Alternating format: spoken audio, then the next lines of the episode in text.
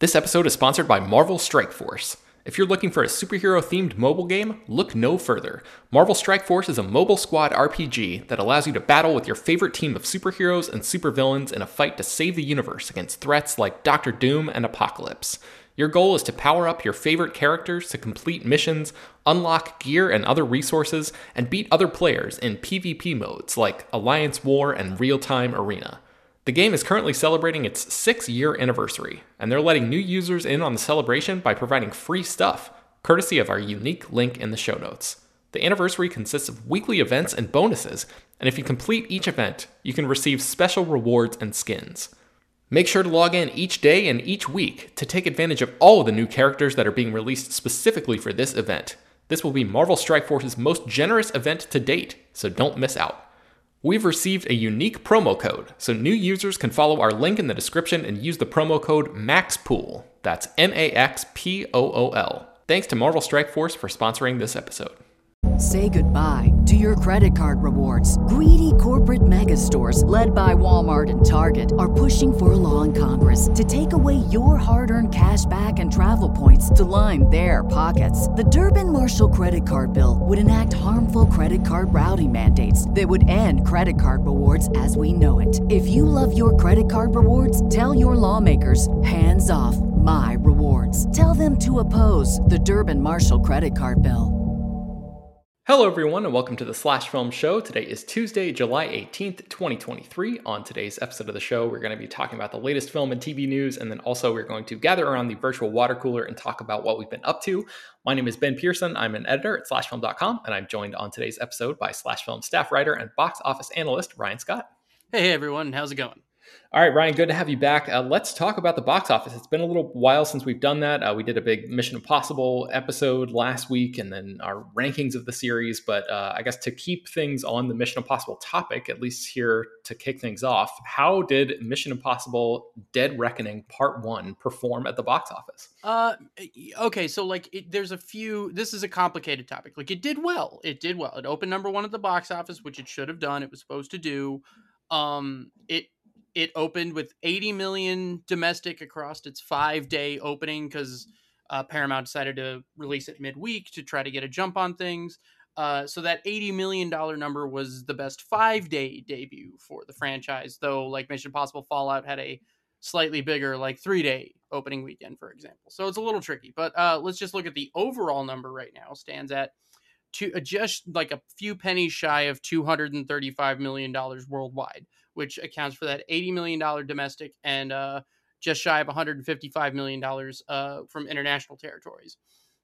Now, uh, that's really good. The only country that it really performed poorly in was China, but as I've discussed many times in this podcast, is that the the uh, America's relationship with China has changed a lot since the pandemic. So most American movies outside of Avatar are not making money in China anymore. So that was to be expected. Mm. Um, had a comparable opening to Indiana Jones and the Dial of Destiny domestically, but the key thing with this franchise and what I laid out before is that like something like at least 70% of the audience is overseas. Uh, Indiana Jones doesn't have as much of an overseas audience. So this is kind of par for the course for this franchise and and it actually is a pretty good looking opening.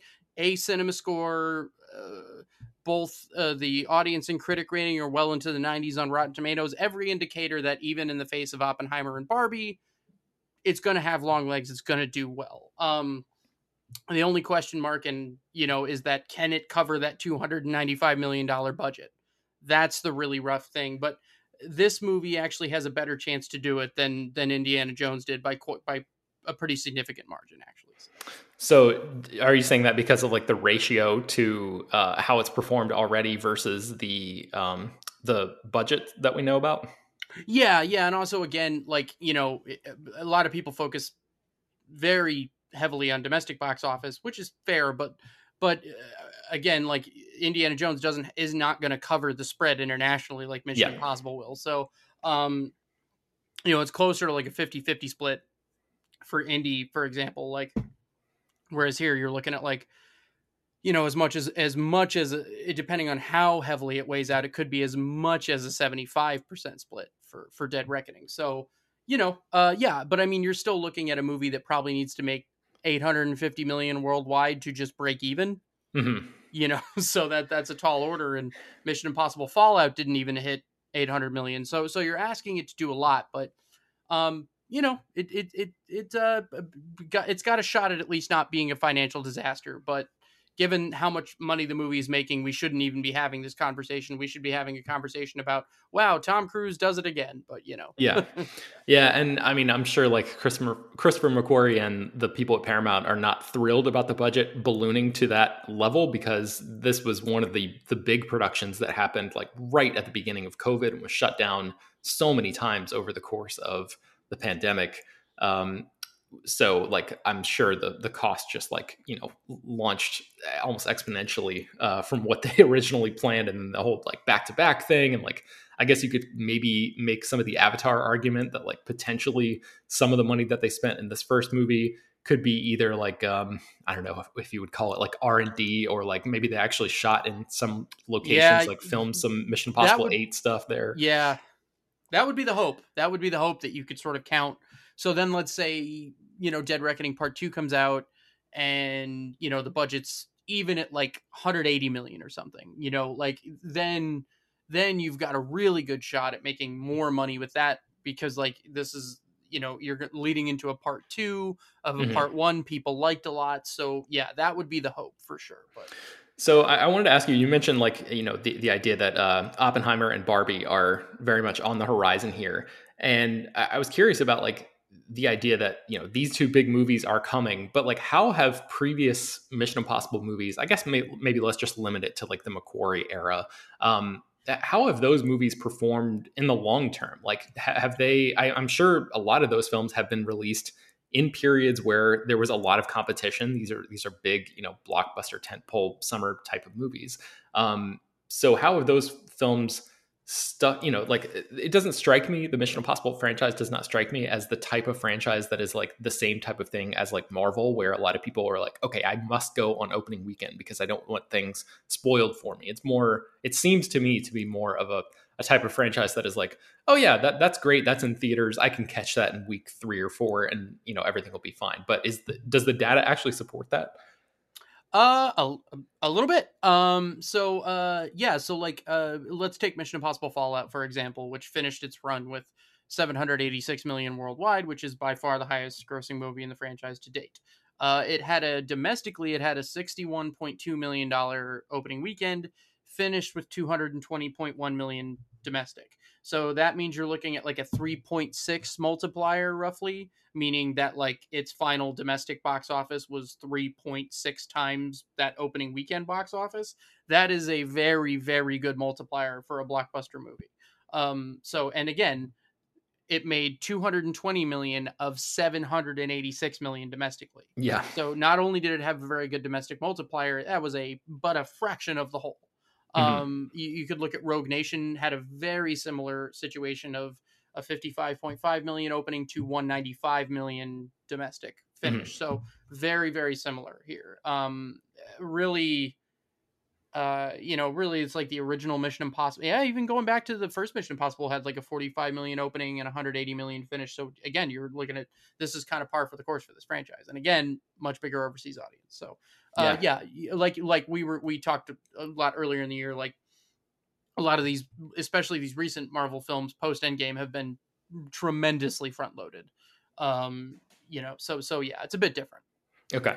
And yeah, Tom Cruise, I, I feel like he, you know, in addition to like just the Mission Impossible franchise being a globe-trotting franchise by nature, um, I'm sure, you know, he's a producer on these. He's a smart guy. He knows what he's doing in terms of like filming and all of these uh, glorious, far flung locales all around the world, and like you know, being as uh, fan friendly as he is, and all of that kind of stuff. Like he knows that he's he's generated tremendous goodwill as one of the last remaining mega movie stars that we have uh, on this planet. So, um, you know, th- there's a little bit of a uh, of a strategy, I think, to um, to making these movies in the biggest way possible all around the world because um, you get people excited about like oh this movie was filmed in my country and i'm going to go check this out kind of thing too. So um, yeah awesome. I'm, I'm looking forward to uh, mission impossible Rogue Nation, or I'm sorry, uh, Dead Reckoning Part Two. Um, but I, am really curious to know what you thought of this first part, Ryan, and we'll talk about that when we get into the yeah, we can talk about a that bit later. But yeah, yeah. Um, Um, so other box office things. What what were some uh, like uh, I guess other notable takeaways from this weekend at the box office? run over some real quick. So the one that shouldn't be surprised to anybody who pays attention to anything is Insidious: The Red Door, which opened last week and ended up topping Indiana Jones. Even though it dropped 61% in its second weekend, it has made 124 million dollars worldwide already. Uh, and you're talking about a movie with a 16 million dollar budget. Uh, this is one of the best like return on investment franchises maybe ever at this point. Um, uh, so you're looking at a movie that has a very good shot at becoming the the highest grossing entry in this franchise. Uh, I mean, yeah, it's it's it's another you know a, a, a very very nice win for Sony in the middle of a bit of a mixed summer for a lot of studios. Um, the other very fascinating story right now is Elemental, which is Pixar's uh, latest. The movie opened directly against uh, the Flash la- almost exactly a month ago kind of had a disastrous opening and we kind of thought like because of what you're talking about these things are typically front loaded you got one weekend whatever well it has lagged out. It grow it dropped just 9% in its fifth weekend. Now elemental against all odds has grossed 312 million dollars worldwide already. Hmm. now it has a 200 million dollar budget but with the legs it's demonstrating it has an incredibly good shot at crossing 400 million and if it legs out really hard could get close to 500 million dollars. Absolutely astonishing stuff from pixar here. Wow. So that seems to indicate that uh, because this movie has not been released on Disney Plus yet, or or as far as I know, it's not even available to like uh, pay to rent at home yet. Um, that seems to indicate that like maybe the Pixar brand is um, is a little bit more bulletproof than we anticipated over the past like however many years, several years during the pandemic, we were like, oh man, Disney's making all these mistakes by releasing these Pixar movies and devaluing the brand and all this kind of stuff. But people are actually showing up for Elemental in a big way. So, what do you think this says about the future of Pixar?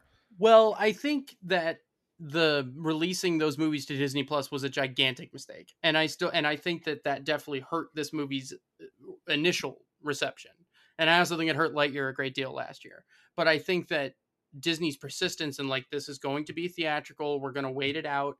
But i also think the one thing that you can't sort of fake or whatever is like in contrast the flash was not received particularly well dropped heavily week to week already fallen out of the top 10 for the last two weeks. Warner brothers had no choice but to put that on vod elemental meanwhile it's still in the top five at the box office. It's got great word of mouth. It's got great legs. You can't fake that sort of thing. So of course you keep it in theaters while it's making money. Why not? Mhm. um, so you know that, but but I think that it does speak to the idea that if you give people a chance, Pixar is a reliable brand, and this movie has good word of mouth, and Pixar's quality is still there. So I think even if it doesn't break even at the box office, what the legs that it has demonstrated should signal to Disney: you must continue to invest in Pixar and retrain people that this is a theatrical brand, and here's why it should be.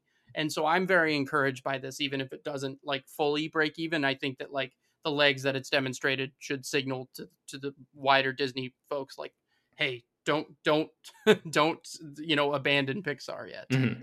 So, So I'm curious, Ryan. Like, you know, I, I feel like you're very good at, at separating the creative from the business and looking at things from very specific angles.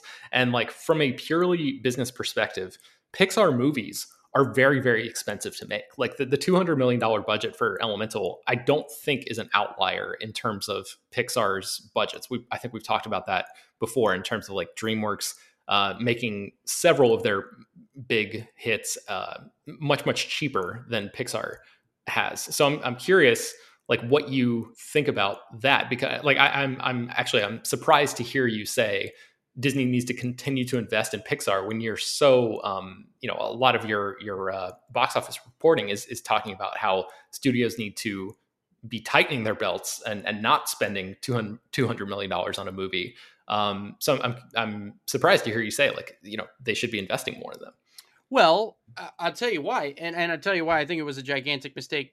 Uh, I wrote about this a bit a while back, but but so you had Luca, Soul, and Turning Red, three originals from Pixar that went directly to Disney Plus, and not just directly to Disney Plus, directly to Disney Plus without charging a, dime. Whereas you had stuff like Mulan or Black Widow, where they tried to do the Disney Plus Premium Access, where you had to pay like an extra twenty five bucks to watch it.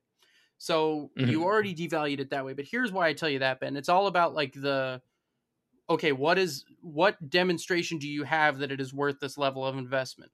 WALL-E, $180 million budget, $532 million worldwide. Brave, $185 million budget, $554 million worldwide. These are the lower end. Then you start getting into like the other originals that have made like tremendous amounts of money. Uh, you look at um, uh, let's see here. Inside Out, $175 million, $850 million worldwide, up $731 million worldwide. Ratatouille, 626, Monsters Inc., 560, like uh, you know, The Incredibles, like all these movies, these original movies that made a ton of money. Coco, 796 million. So Pixar was one of the last brands where truly original filmmaking could generate that kind of box office. Mhm. You know, so so I think that's why okay, time and time again before the pandemic, those budgets proved to be worth it. Would I like to see them get below 200 again and closer to that 175? You bet. Yeah. But like, you know, but I do think that you were looking at one of the few brands where like outside of like the Marvel Cinematic Universe where you could say pretty much every time up to bat that money was worth it. I, wonder if, like, you know, we always talk about Hollywood taking the wrong lessons from things. Do you think that, you know, Disney has already announced, Pixar's already announced that they're going to be making, uh, what is it, Toy Story 5 and Frozen 3 or something, right? Like, they're, they're doubling down on the familiar IP that, that is, has performed so well for them. Actually, I think um, Frozen 3 must be, that, that's Walt Disney Animation, that's not Pixar. Yeah, Um, yeah, but it's still but- Disney ultimately. Yeah. Right, right. So so I wonder if like one of the lessons here is that like, hey, original stuff can actually still work in a big way. Um, do you think particularly with Pixar. Particularly, Yeah. that's my biggest thing. And but and then that's why I get so pissed because you sent three original movies in a row to Disney Plus. Like because the, I think the thing, and I've talked about this a little bit, is that like you, I absolutely invest in franchises. Like you absolutely like they're making Zootopia 2 finally. I don't know why that didn't happen sooner. sooner. Zootopia made a billion dollars right? it's just smart to make a sequel like but at the same time like you are going to bleed those dry eventually you got to make other stuff that has the chance like inside out 2 is coming of course you make inside out 2 the first one made a ton of money but but that only happened because you let that original idea go in the first place Mhm. so yeah you've got to continue you've got to do both and Pix- pixar was historically one of the best places at doing both yeah, so you know i hope that the idea is that you continue to do both yeah. Honestly, the the idea of doing both just seems like an old idea at this point, like like a uh, an idea that has fallen out of favor with many of the studios. And I guess you could just talk to you know point to the economic uh, conditions or whatever, or, or like just the the general um, temperature of Hollywood right now. I mean, we've got, we're in the middle of a double strike at this very moment. So, yeah yeah uh, you know, th- there's a lot of factors that go into this stuff, but like I would love if, you know, that if if the success, the ongoing success of Elemental proved even wider than Pixar. Hey, you know, original stuff actually can can work in a big way because, like you said, like you know, if if everyone is obsessed with IP, they're going to have to start recycling this stuff at you know at, at some point. So you got to start from zero and give people new things to then remake and sequelize and whatever later on down the road. So right and and again um, but you even have little little smaller success stories like uh, no hard feelings a jennifer lawrence comedy is at close to 80 million worldwide and that's going to end up being i think a success for sony. You know it might not it might not make much money in its theatrical run but it's going to get close enough that when you factor in the deal they have with netflix vod everything else it'll absolutely make money. Yeah. asteroid city wes anderson's latest is sitting at almost 44 million worldwide. That's good for that kind of movie. Yeah. Um you know so i think that you know you're seeing and then but you've turned to horror. Megan what 175 million dollars worldwide for an original horror movie? Like you know that you know smile last year barbarian like you're seeing and i know a lot of these are horror but you're seeing the the point of like yeah do original things and i and i do think that that's absolutely going to be something that that uh you know uh, people take away and not not to get into a weird topic but then there's sound of freedom which has been making money for two weeks.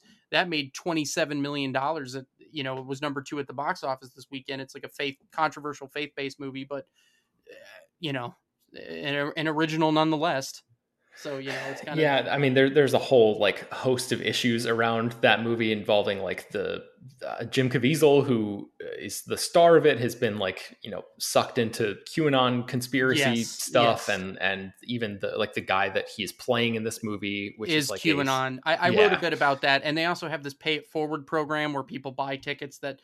Uh, then people who could not otherwise afford to go see the movie can claim those tickets. Right. So I'm actually writing a thing about this right now. It might take a minute for it to get done, but but but in terms of raw reported box office dollars, mm-hmm. you know that movie's making a lot of money. yeah, so, I, have seen like some some reports and and tweets and things like that where it's been suggested, and I don't know. I, I mean, I certainly have no way to prove this, so I don't know you know don't don't take my word on the veracity of this but i've seen some videos and things like that from the inside from people who work in movie theaters taking photos and videos of the inside of of screenings of sound of freedom and saying like this is a sold out show and there's like one or two people in this theater like who is buying all these tickets yep. so there's like you know talking about conspiracy theories there's a lot of like uh you know stuff being thrown around about like maybe you know far right donors are like buying up theaters just to juice the numbers and like you know make this movie seem like a, a bigger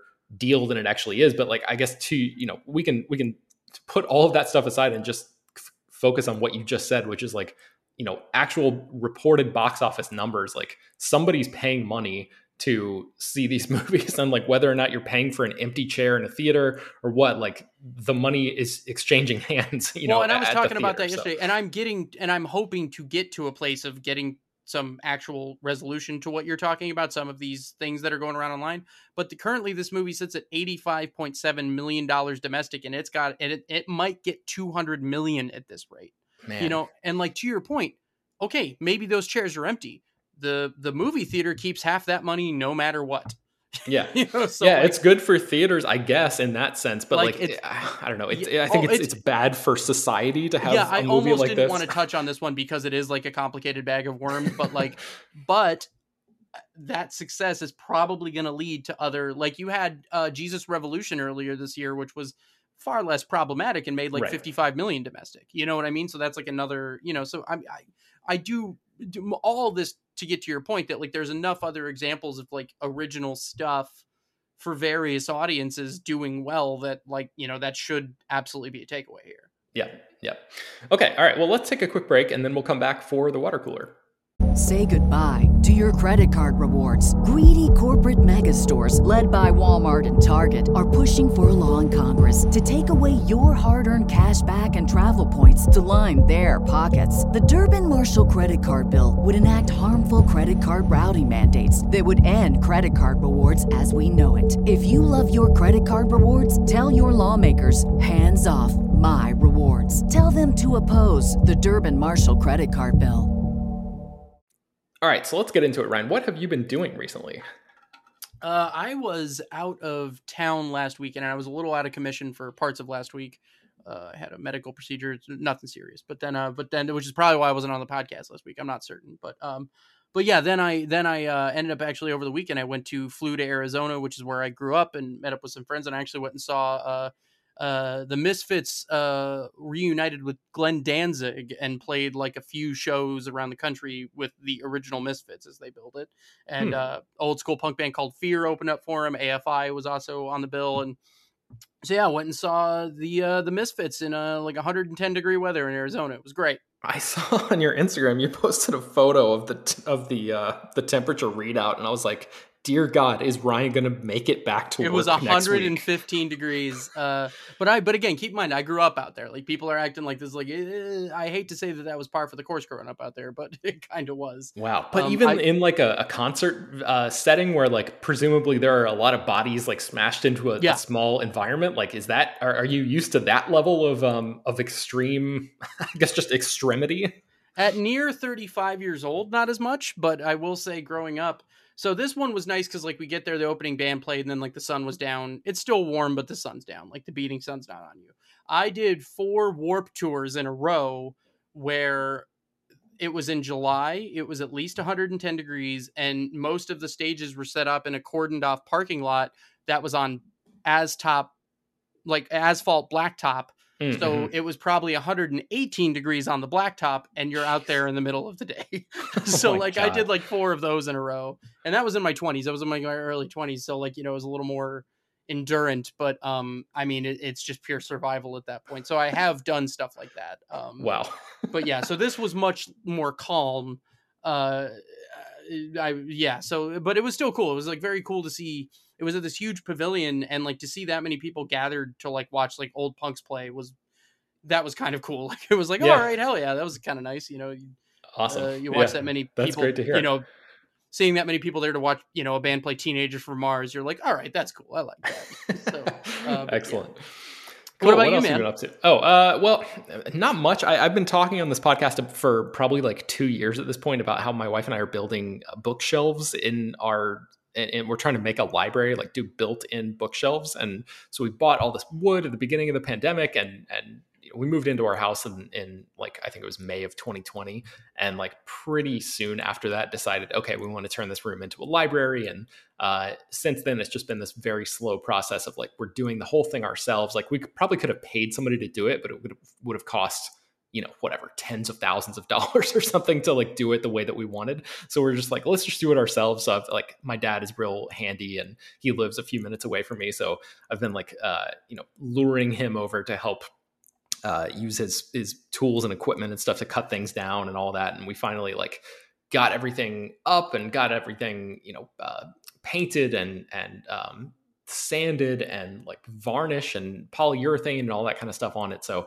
now we're finally done with that project, which just feels like I can't believe that it's over because the the end of the tunnel has felt like so far away for so long. But um, yeah, I'm, I'm very excited about that. Now we're going through the process of like stamping, putting a stamp inside of our books and creating like a digital um, uh, database, like a library, so we can like rent them out to family members and friends and stuff. Holy like that. shit, So, that's so cool. um, yeah, so I'm, I'm excited about what's what it's going to look like. We we actually have not put any of the books up on the shelves yet because we're still in the process of stamping them right now. But uh, I'm going to post a picture of like what the thing looks like, just because we put so much like blood, sweat, and tears in this thing. So uh, follow me on Instagram at Ben Paris if you want to see what that looks like. But oh my god, that's so um, dope. That's so awesome. I can't believe I haven't heard about this before. That's so awesome. Yeah, I, I've, I've probably only talked about it like three or four times or something over the past few years because it's just been such an incremental process of putting it together. And like, I didn't want to give like a blow by blow of the most boring details of it, but um, but yeah, it, it's really cool and it turned out like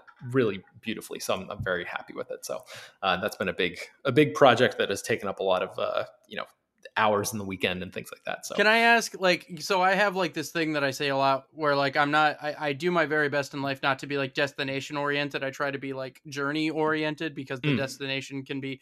So like now that you're getting close to the end of this, do you have like this hollow feeling where like you're just like, well, now what? Um, not really. I think it's because we're always in the move in some way and like have projects working on like before you came to slash film um you know in in the old days of slash film daily i would talk a little bit about like the travel videos that i used to make uh where my wife and i would go to whatever some far-flung country or hawaii or wherever and, and like just film a bunch of stuff and make things and uh, i mean like make you know turn all that footage into a video and some basically served as like a video representation of this trip that we took. And so we we went to Hawaii in 2019 and have not had time to work on that video since because we moved into this house and have been doing all this work and and you know this library project was huge. So now I feel like we'll probably just roll right into okay, we have this backlog of uh, project like video projects that we need to work on in terms of editing and things like that. So uh, yeah, I guess there's the short answer is Ryan. There's no time for a hole to grow when you know something else drops right into it.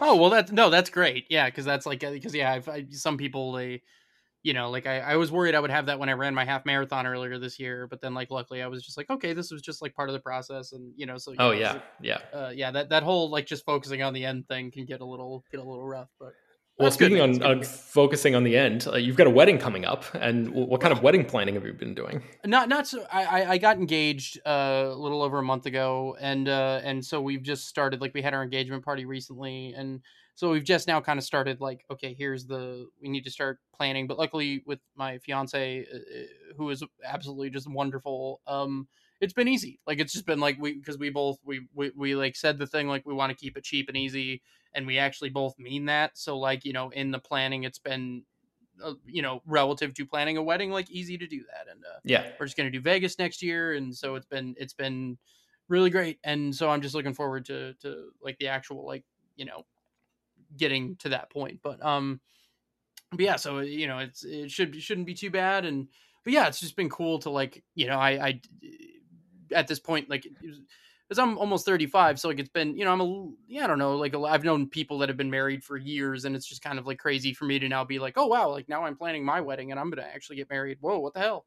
Yeah. Uh, so it's like it's it's like a crazy like head trip that like I'm sort of in this position, but um, you know, it's it's great, and I'm just it's just mostly like it's all awesome. Like I'm just so happy about it, and like I'm not like there's no stress, like there's no like oh man, this is so stressful. Like I'm just like it's great. So yeah. uh, well, Jenna, who works for Jenna, uh, she's been helping me because she got married uh, earlier this year, and she's been kind of helping me with some tips that they used and stuff like that. And so that's been great, and it's just, it's just been awesome. Yeah, awesome, man. Well, yeah, welcome to the club. Uh, I'm I'm celebrating my 10th wedding anniversary this year, so Oh, holy Uh, crap! Yeah, good stuff. Okay, uh, let's get into let's see what have we been reading. I read a book called All the Light We Cannot See. Have you ever heard of this book, Ryan? Didn't it get book? turned into something, or isn't it about to be turned into something? Am I am I wrong is, about that? Yeah, so it's it's a it's a, a book that came out in 2014. This, it's a, a book set during World War II, and it is about this uh, blind French girl who um, goes to basically live with her um, her uncle in this house after Paris has been invaded by Nazi Germany, and it's this sort of split story between her story and what happens to her as she is like forced out of her own home and her her entire life is completely upended. And then this also it's also the story of a, a young german boy who is accepted into this military program and becomes basically like a member of the hitler youth kind of thing. But he he grew up listening to the radio and he's like a, a tech savvy guy and his younger sister is like absolutely uh, against everything that the Nazis stand for, and she serves as the kind of like angel on his shoulder of like, while uh, the Nazis and, and the Nazi regime are like basically telling him, trying to indoctrinate him, he's he's able to sort of mentally resist a little bit from that, and and um, the uh, paths of these characters end up crossing in uh, a really interesting way.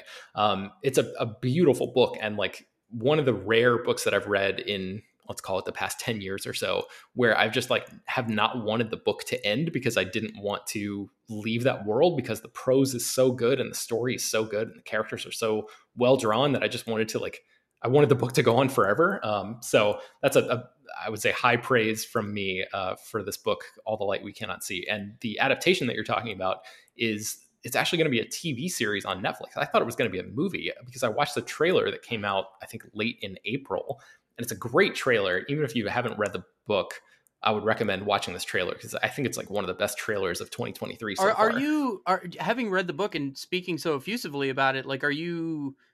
Does it feel like something that can be captured well in an adaptation, or are you a little worried that it, the like it's not going to live up? No, I think it, it can, and the trailer actually looks great. Like it looks like this is going to be unbelievable. Like I cannot wait to watch the thing. So um, the only thing is, when I was watching the trailer originally, and at the end of April when it was released, I thought this was a movie, but evidently it's a four part series on Netflix, which I was just not expecting at all, and that like completely threw me for a loop. But I guess because of the sort of sprawling nature of what uh, of the the story in the book, I guess I'm glad that it's going to be a show because it's not going to have to uh, hopefully it's not going to have to like jettison major plot lines or anything like that to keep to like a two and a half hour runtime or whatever so um yeah i'm, I'm very excited like the cast is great um Yeah, because like Mark Ruffalo's in it. yeah and and uh this guy named um Louis Hofmann who starred in this netflix show called dark this german uh, yeah, sci-fi yeah, yeah, show yeah. um, yeah, which I, I watched and finished and really enjoyed. Um, so I'm happy to see him there, and like Hugh Laurie is in it as well. Um, but yeah, it looks it looks really really good. So I just wanted to put that on people's radars. The book is incredible. All the light we cannot see is the name of it, and then it's going to be a Netflix show that is coming to the streamer in November. Um, what have you been reading, Ryan? I did. I you know I don't do as much reading as you do. It sounds like, but I, I started a.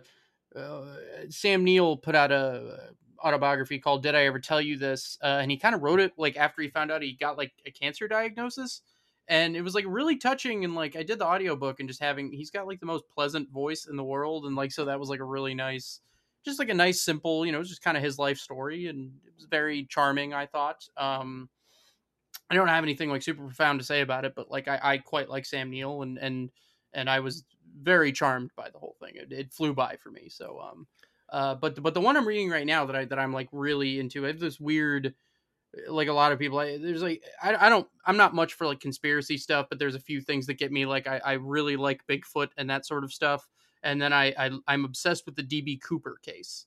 Uh, like the the unsolved skyjacking, the only unsolved skyjacking in American history. So I, there's a book just called Skyjack by Geoffrey Gray that I'm reading, sort of about um, uh, one of the more compelling, like this very well might have been DB Cooper cases. Um, and so uh, I'm I'm about uh, approaching halfway done with that, and it, it's very compellingly written. It kind of goes back and forth between like an investigation and an insane documentation of the skyjacking itself and so it kind of like weaves almost like a cinematic story through like a journalistic lens. It's pretty cool. Nice. Um, but yeah, yeah, that but sounds again- awesome. Did you watch that? Um, I think it was an HBO documentary. Like, Yeah, yeah, that ago? one. Yeah. That one didn't do much for me. Like that, that, that. Um, it, it, it just felt very like I don't know. It, it, it didn't quite strike at anything that interested me more than a. Yeah, it felt it felt fairly surface level and like not super satisfying. I agree with that. I was No, just that- if you watched it. the problem with the DB Cooper thing is like it's it's hard to to deliver satisfying because we don't ultimately know and and one of the bigger problems that like two of two or three of the people that like very well could have been DB Cooper they're like they're dead now so like it's like you know we don't we might never actually know but but uh Yeah. but yeah so that that- but it's I I am very much digging this book and Okay, Weird. so that is that's called Skyjack and it's by Geoffrey Gray. Geoffrey Gray Um, before yeah, we move on to the next thing, oh, go ahead, go ahead. Oh yeah, sorry. No, I was just gonna say the only other thing if people want stuff on DB Cooper, there was a there was an, a show on History at one point called um Brad Meltzer's Decoded, and they did an like an investigative episode about DB Cooper, and that's weirdly a pretty compelling thing about DB Cooper. So if you can find that somewhere, check that out. Okay, excellent. Yeah, I've, I've never heard of that one. Um, uh, you mentioned Bigfoot a minute ago, Ryan. Did you watch Sasquatch, the 2021 Hulu? Th- I think it's a three episode miniseries. So good. Oh, So incredible. good. Uh, yeah, that was one of the best things that came out that year. Tw- uh, Incredible. Yeah. Oh man, I'm very glad that you watched that. We, we may have even talked about it at some point. I don't know. I just wanted to make sure that like Oh, you knew about it being a big Bigfoot guy, and then uh, listeners, uh, I, I'm sure I talked about it when I watched it because I was like raving about it. But um, it's so good. Yeah, yeah. it's it's it's that, and then the other one, the, the best Bigfoot movie that's ever been made that nobody saw is called The Vice Guide to Bigfoot, I believe it was called, and it ended up getting like virtually no release, but it's like it's absolutely hilarious, like a mockumentary type thing. So if you can find The Vice Guide to Bigfoot, please please watch that. It's so funny. Awesome. Um, uh, okay, what else have you been reading? I, I won't spend too much time on this, but there was a, a book dropped a few weeks ago. It was a new comic series by Robert Kirkman, who wrote The Walking Dead, called Void Rivals, and it's through his company Skybound.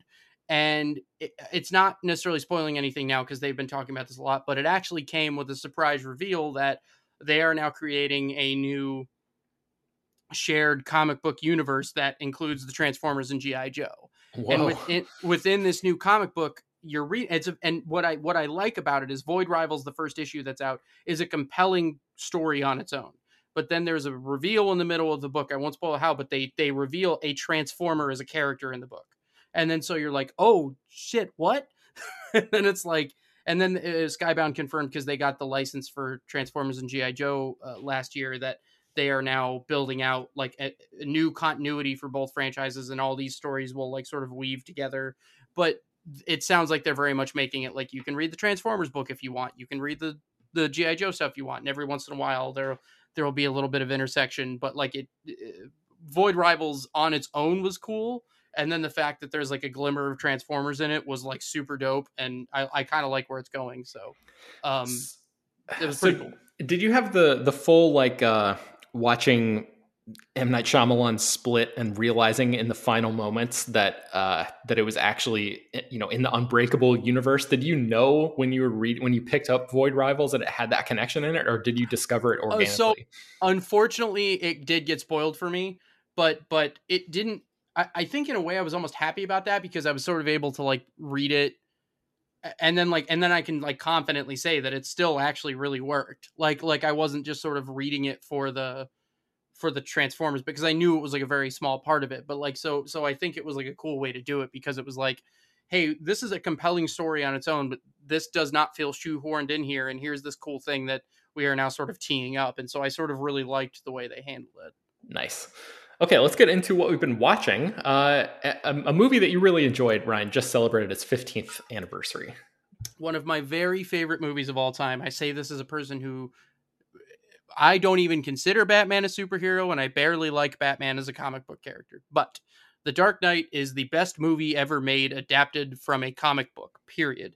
And uh, it celebrates its 15th anniversary today watched it on 4K again last night. It's one of those movies I've seen so many times you think like you can't I I know this movie. I know this movie. And I just like watched it again last night. It was like almost with fresh eyes where it was like holy shit this movie's good.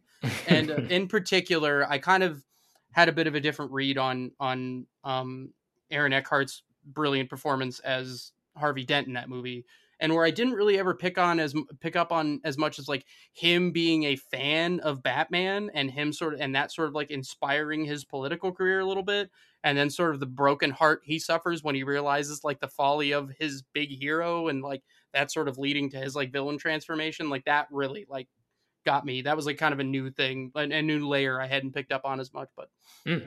it's a that movie man just uh just 15 years later I I mean I, I it's so good. yeah, what can you say about it? It's yeah, it's a like a, a full blown classic, and it was even on its release. So I'm, I'm glad that it still continues to hold up.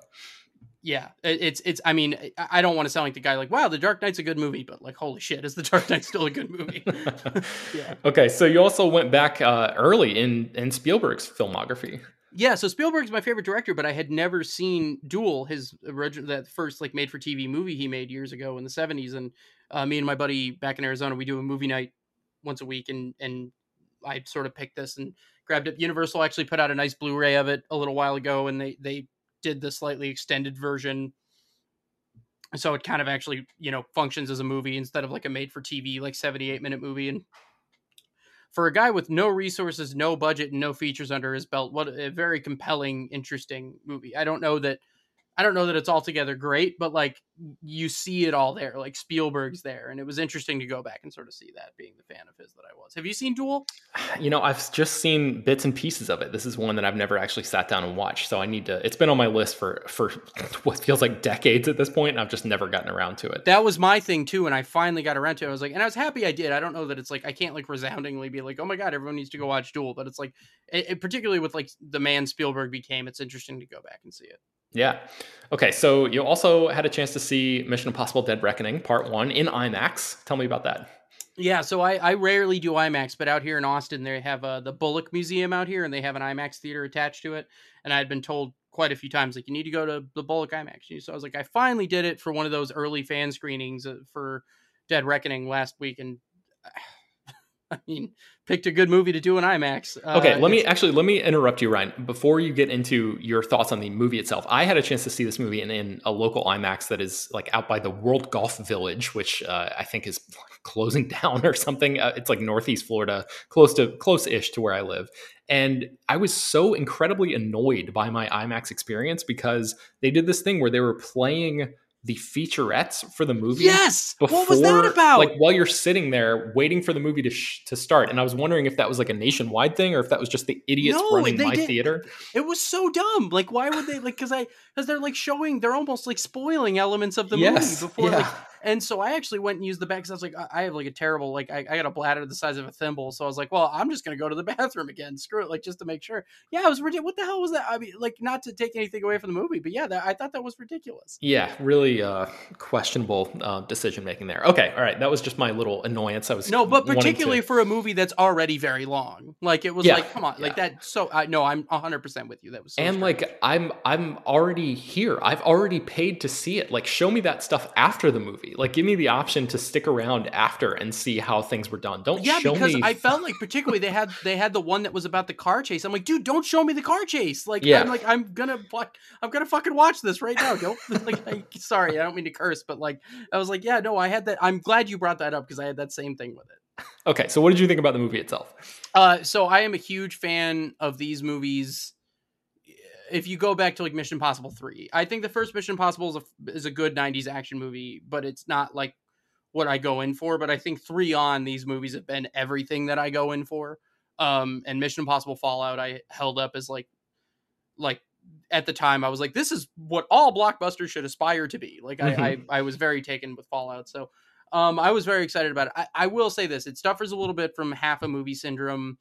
I I don't want to do spoilers really too much for people that haven't seen it, but the villain, the actual villain, I, I was a little bit like rolled my eyes about. Um, mm-hmm. I don't know how effective it was, but as an action movie, as a character piece, as like an example of what like blockbusters should look like and feel like, again, very much in line with the last, you know, three or four Mission Impossible movies. So I had a really good time with it. But yeah. I, I would put it three or four, third or fourth on my rankings, but but that's still good company to be in. Okay, yeah, people can go back last week and listen. Chris and I did like a big ranking episode of the whole franchise on uh, last Thursday, so uh, check that out if you haven't heard it yet. Um, okay, let's get into. I, I, watched three things that I wanted to talk about briefly. Uh, Pride and Prejudice, the 2005 uh, film by Joe Wright, which I think Chris so talked about. Yeah, Chris talked about not too long ago on the show. I'd never seen it, and uh, Chris had mentioned it, and I was like, you know what? I'm finally. This is another movie that's been on my list for a long time. I'm just gonna get around to watching this thing, and it's so so good. It's like one of the best uh, Jane Austen adaptations. I think one of the best, of, like of these sort of like lush romantic period pieces, even if it's not by Jane Austen, there's like a whole subgenre of these. And, you know, when I was younger, I would avoid these movies like the plague, but I'm so glad that like my tastes have evolved to a place where I can certainly appreciate and, and like outright love movies like this now. And I was just like, I was, I was cheating myself back in the day by like being you know stupid and ignoring these movies because uh, especially this one is, is, so so good and I feel like this might be the best Keira Knightley performance of her entire career like she she just is completely um, effervescent and like knocked it out of the park and I thought Matthew Macfadyen who um, as we mentioned like on on that other episode of the show is like so distinctive as his character of Tom in Succession and and is like wildly different here um, was also just like lights out the whole movie. And i just i loved every minute of this. So it's a uh, talk about a gorgeous looking movie too. Oh yeah. like, holy shit. Yeah it's I, I like that movie a lot yeah really really good stuff there so pride and prejudice 2005 check it out uh, i also watched the day after trinity which is a documentary from 1980 that is streaming on the criterion channel right now and the reason that i watch this is because i'm going to see uh, oppenheimer and barbie later this week just as hopefully the the entire rest of the world is going to do. Uh, and this is a documentary about J. Robert or J. Robert Oppenheimer and and sort of the um, you know his, his whole uh, his whole thing to to create the Manhattan Project and and the A bomb and uh, all of that. So it's it's uh, I would say it's it it feels kind of like a made for TV documentary. And it's not the full uh, scope of his life. It's it's much more like a bunch of academics um, friends and colleagues of his being interviewed a few years after this whole thing went down. Uh, and like just looking back on him and his life and talking about his, their experiences with him and like what he was thinking in certain moments. His brother is interviewed in there a couple times. Um, so I, I, learned a lot about this time in history and, and the whole a bomb situation and the Manhattan Project and stuff that I'd never known about. But I feel like it was good homework going into Oppenheimer, just to sort of lay a foundation for what to expect for Christopher Nolan's movie. So um, it does not get into like his personal life or his wife or his mistress or like any of the the sort of uh, I guess you would call them like juicier, um, you know, human moments. It's much more like okay, broad, you know, uh, macro view. Here's what he was kind of doing here's the the cultural context that this was all happening um, which was like very uh, yeah I, I, thought it was a nice like um, um, I don't know what you would call it, like a like an appetizer, I guess, for for um, the actual Oppenheimer movie that I'm going to see later this week. So if you are like me and uh, you know already have your tickets booked for Oppenheimer and like know almost nothing beyond like your you know public school education from you know high school, junior high, or whatever of of that time in history, I would recommend maybe watching this just to to sort of get that base level uh, of knowledge because I, I think it might come in handy um, knowing, hey, oh, it's that person. Okay, understand like a little bit more about what Nolan might be trying to do in his film. So, uh, the day after Trinity is on um, the Criterion channel right now, and it's actually it was written by uh, David Peoples, who wrote Blade Runner and Unforgiven and Twelve Monkeys and a bunch of other movies. So, um, like, yeah, weird, so weird, weird, connection there. Uh, David mm-hmm. Peoples and, and, Janet Peoples, his um, his wife, I believe, uh, she also wrote um, Twelve Monkeys and uh, yeah, several major credits. So, uh, yeah, there's that. And then also I I watched Casino for the first time. Have you ever seen this? Uh, Martin Scorsese's 1995 movie Casino. Yeah, I, I have some unpopular opinions about Casino. Uh, uh that I like it more than Goodfellas. Uh, Interesting. It's sort, okay, it's sort of my my big wild, wildly unpopular opinion about Casino. But um, interesting. Yeah. So I love the performances of this movie and the look of it. Like the um, there are so many like there, first of all, there's a ton of narration in this thing. Like, there's a lot of narration in Goodfellas, but like, not like this. This movie is like so much narration from a bunch of different people, including De Niro and Joe Pesci. Um, and it obviously reunites them with Scorsese. Uh, only like a couple, a few years after Goodfellas. So like, and Joe Bob of, Briggs. Yeah, I think a lot of people were like, um, were disappointed in this, comparing it to Goodfellas, but because I came to it so late in life, this was my first time watching it. I, I, wasn't really doing the Goodfellas comparison. I was just kind of like watching it on its own terms. And I, I enjoyed the experience of watching it. Like I thought it was like the costumes were incredible. There, there are moments where De Niro is just wearing like the loudest suits imaginable, and like the the whole Vegas of it all is is played up in a really really entertaining way. Um, I thought Sharon Stone was like absolute knockout, like just delivering some of the best work of her entire career. And James Woods pops up in like this really skeezy role, like doing perfect James Woods face and like you know the, the whole thing that he was he was very good at uh, for a long time in the, the 80s and 90s. I think he's just like uh, you know, this was like the peak of him being that kind of skeezy character. Um, and yeah, there, there's just like a lot to enjoy here from a, a purely like aesthetic uh, perspective, but like I think I came away from the movie going like, huh, yeah, that was great. I'm, I'm glad I watched that, but I don't plan on rewatching it anytime soon. So um, I don't know. Uh, I, will admit I haven't seen it in some time, but but yeah, my, my my recollection is always that I've enjoyed Casino more than I enjoy Goodfellas, which is yeah, uh, which is I know again I know like wildly wildly unpopular, but uh, but uh, but yeah, it's uh. Uh, man, I can't believe that slipped under your radar this long. That's that's one of those, especially because like I feel like that movie was on cable all the time. Yeah, you know what it is? It, mm. it's the three hour runtime, and because it was on cable, it was like four and a half hours or something, and I just never had time to watch it on TV then. And then there are so many things that are on my list that like I can knock out, you know, real quick in the morning before I start work or something like that. And yeah, like a yeah, three yeah. hour movie is just like a big ask. Um, so uh, yeah, it just it took me longer than I would have liked to get around to it. But um, boy, you're not kidding though. I forgot about that with cable because I I got one time I had to go pop over to my mom's place and she had cable and I went over there and Braveheart had just started, but that's like three hours plus cable. I I got I got stuck at my mom's place for four hours because I got sucked into it. Yeah, but yeah, uh, that'll happen. Okay, before we wrap up, let's get into what we've been playing. I haven't been playing anything, but Ryan, you've been playing something. Yeah, I won't. I won't drone on about this too much, but um, I just finished last week. I, it was a shockingly long game, but uh, Marvel's Midnight Suns, which is a Marvel game that came out late last year, um, by the same guys that did um, XCOM, and it's like a turn-based combat game, like a card game, um, with like a really impressive story uh we woven in, and like tons of characters from the Marvel universe.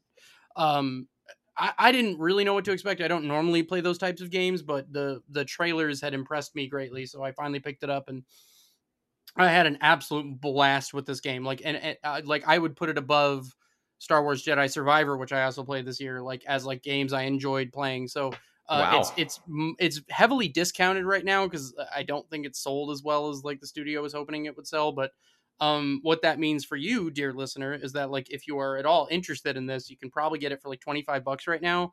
And it's like a really long game too. Like, so you get a lot out of it. And, and I, I, you know, I can only speak for myself, but I had an absolute blast playing this game. So I, I just would like, I would like to see the game get more of an audience because they teed up a possible sequel that I don't know is going to happen right now, but I would like to sort of see it happen. So, like, yeah, you know, I encourage you go have a good time with this game, please, because it was really good.